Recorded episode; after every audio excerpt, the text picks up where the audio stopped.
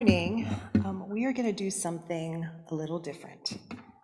I forgot to change the sermon title before they, the bulletins are printed. But since the beginning of the year, um, we have been taking one Sunday a month to teach and lead a spiritual practice in lieu of the sermon. So, so far we've covered the prayer of examen, um, the instructed Eucharist, um, embodied meditation, and when we preach, you know, usually it's, you know, we're talking up here and you listen and take in what we're saying. Um, and on these particular Sundays, once a month, we're asking you to exercise a different muscle when we gather here. So, spiritual practices um, help us to slow down and to settle down and connect to our longing for God and God's longing for us. These practices open us up to the transforming presence of Christ and that mysterious working of God's grace, where we are not striving, but we're just intentionally lifting our hearts and our minds to God. So, this morning, I'm going to lead us in an ancient spiritual practice called Lectio Divina. Now, for some of you, I know that this is very familiar practice, and for others of you, this might be like completely brand new. So, Lectio Divina uh, literally means sacred reading or divine reading. And it's been likened to the difference between reading a textbook and reading a love letter. So, one is reading for information, and the other is reading for relationship. And it's in the context of relationship that that's the place of transformation in our lives. And this reading for relationship, it touches on the longing that we have for God and to hear that word from God that is personal and intimate to us. And what it does is instead of, kind of using our intellects to try and understand, it's opening us up to God's initiative and allowing God's word to read us, if you will. So rather than kind of rushing through reading the text or kind of words going in one ear and out the other, we stay in a posture of listening when we're contemplating these words that are being spoken, it's meaning for our lives and our relationship with God. It involves two things that are very difficult for modern people silence and repetition. Right? Silence because you know we're just our minds are always going so full of noise. Repetition, like we get bored really easily. We want some notoriety. Some of you are going to wish you didn't come to church this morning. Let's just be honest. You're wondering how you can sneak out the back door. Um, but what we're going to do is we're going to take a short passage of this short passage of scripture, our gospel reading, and we're going to read it four times. Um, not the entirety because it's long, but just the second half of our gospel reading. And each time we're going to listen to it from a different angle with one minute of silence in between.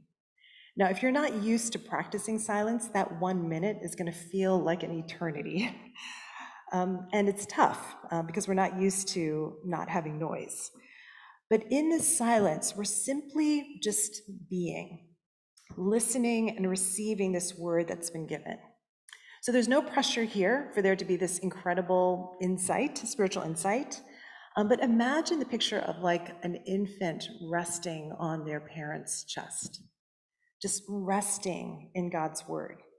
And so, if in this, this minute of silence your mind begins to wander, you know, just gently bring it back. You know, don't get frustrated with yourself. And maybe there's a simple word or a phrase that as your mind wanders, you bring it back. So it could be something like come, or like come, Lord, come, Holy Spirit. Maybe it's even the words to that song that we just sang Speak, Lord, your servant is listening. So we're going to focus on the second half of John uh, 21. So I'm going to invite you now to put down your bulletins and just to get comfortable. Um, put your feet flat on the ground, both feet on the ground, and sit up straight.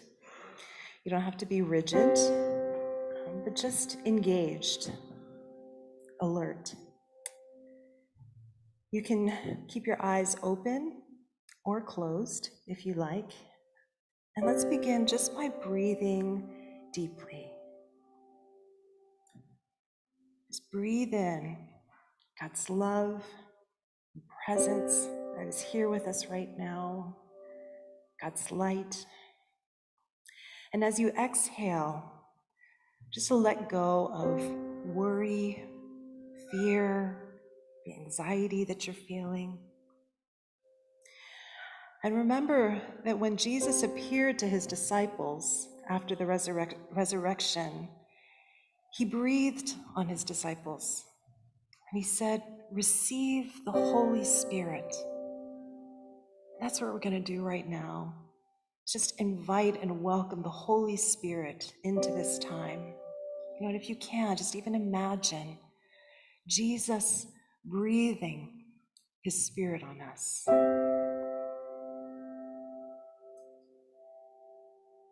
Just breathe.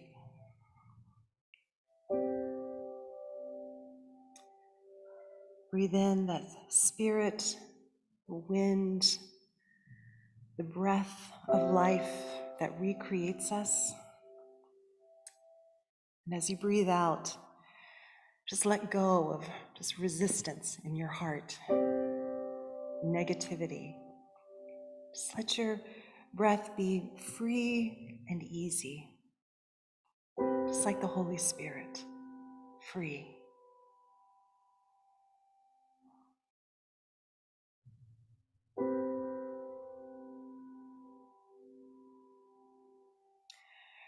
Remember that right before our passage, the last time Peter saw Jesus was right after he denied him.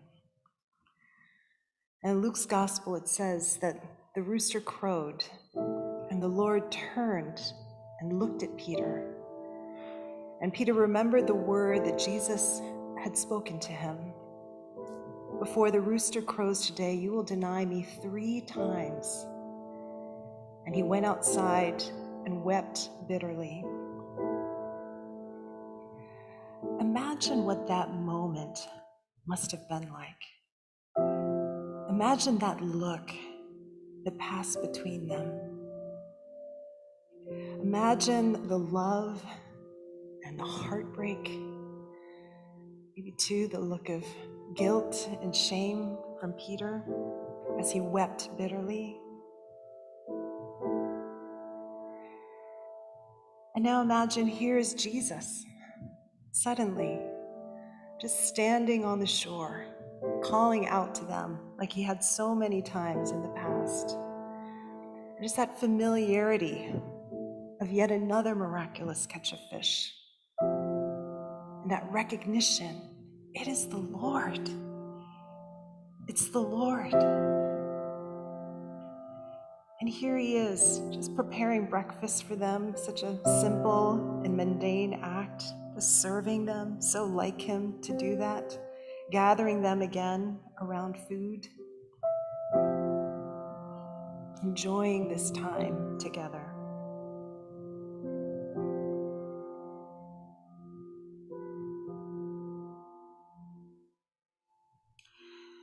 In this first reading, I want you to listen for the word or phrase that sticks out to you, just resonates with you.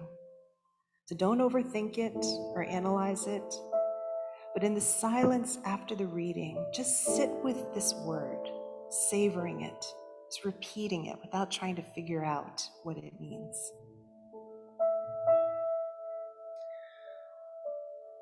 When they had finished eating, Jesus said to Simon Peter, Simon, son of John, do you love me more than these? Yes, Lord, he said, you know that I love you. Jesus said, Feed my lambs. Again, Jesus said, Simon, son of John, do you love me? He answered, Yes, Lord, you know that I love you. Jesus said, Take care of my sheep. The third time, he said to him, Simon, son of John, do you love me? Peter was hurt because Jesus asked him the third time, Do you love me? He said, Lord, you know all things. You know that I love you. Jesus said, Feed my sheep. Very truly I tell you, When you were younger, you dressed yourself and went where you wanted. But when you are old, you will stretch out your hands, and someone else will dress you and lead you where you do not want to go. Jesus said this to indicate the kind of death by which Peter would glorify God. Then he said to him, Follow me.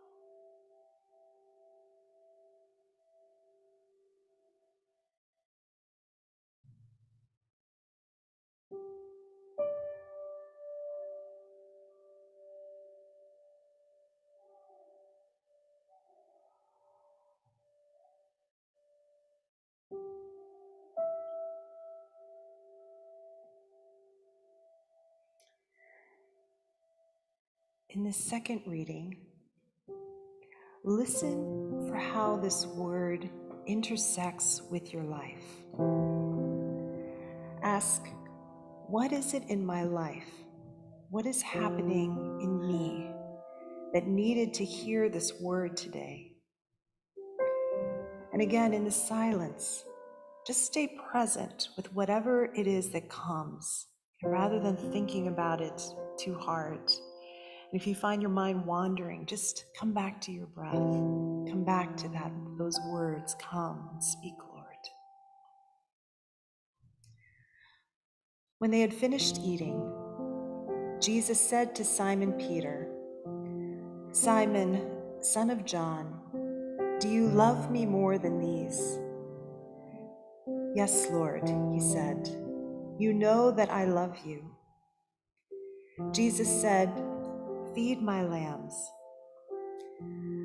Again, Jesus said, Simon, son of John, do you love me? He answered, Yes, Lord, you know that I love you. Jesus said, Take care of my sheep. The third time he said to him, Simon, son of John, do you love me? Peter was hurt because Jesus asked him the third time, Do you love me? He said, Lord, you know all things. You know that I love you. Jesus said, Feed my sheep. Very truly, I tell you, when you were younger, you dressed yourself and went where you wanted. But when you are old, you will stretch out your hands, and someone else will dress you and lead you where you do not want to go. Jesus said this to indicate the kind of death by which Peter would glorify God. Then he said to him, Follow me.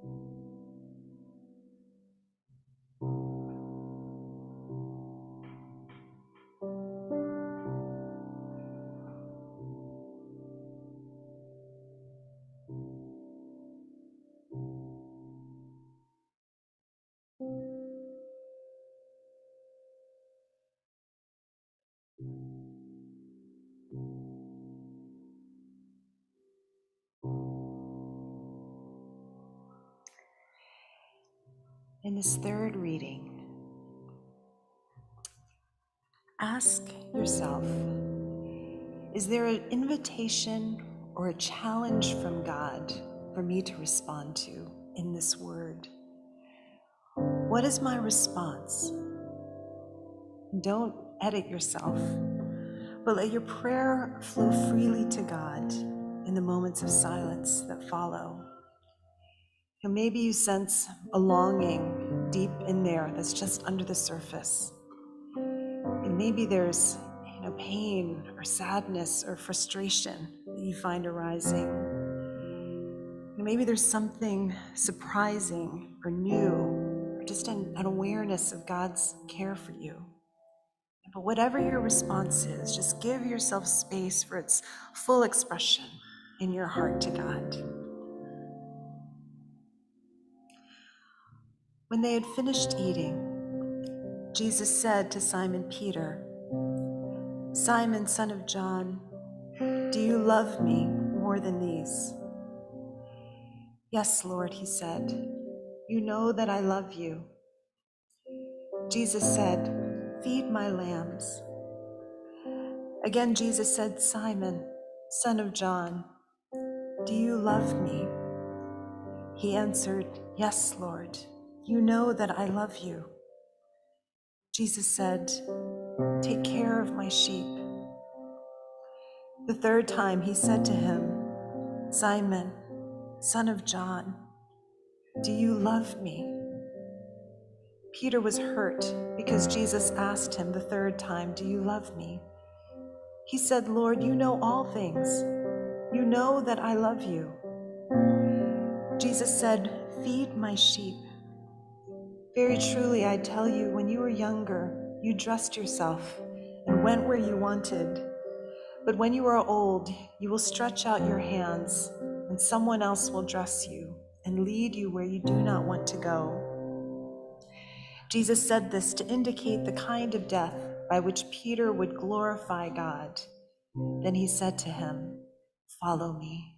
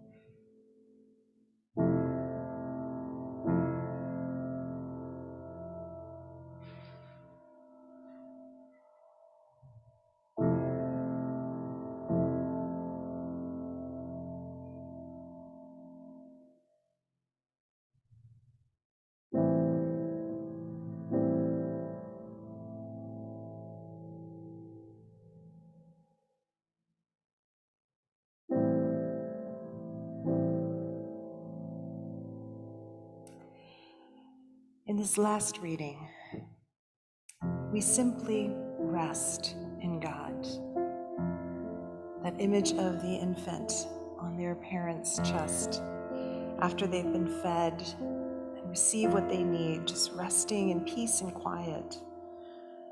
So we rest with God and we enjoy God's presence, recognizing that God will give us what we need to faithfully respond to whatever invitation it is that we've heard in this word.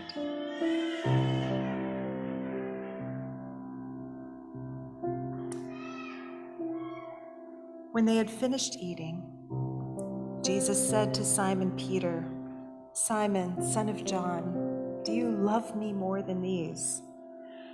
Yes, Lord, he said, you know that I love you. Jesus said, Feed my lambs.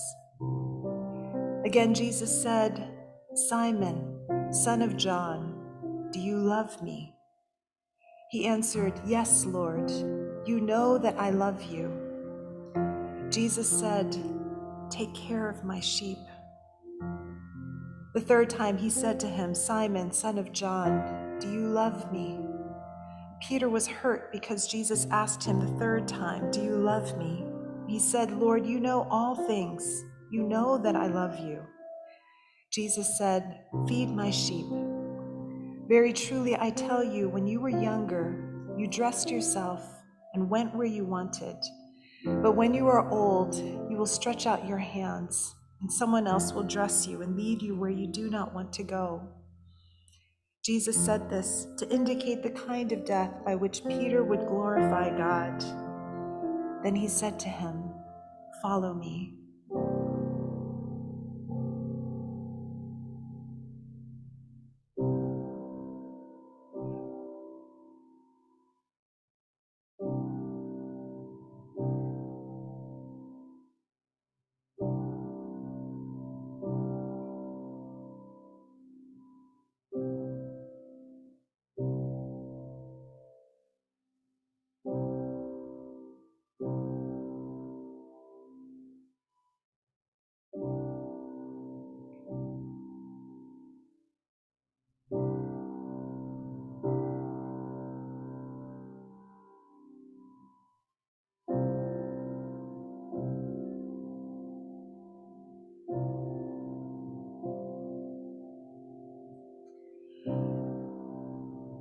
Thank you for your word that is living and active and sharper than any double edged sword.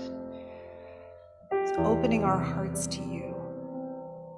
Thank you for your word that you implant in us. I just pray even now, God, however we experience this time, God, knowing that your word goes forth and it does not return to you empty, but accomplishes what you desire and achieves the purpose for which you sent it.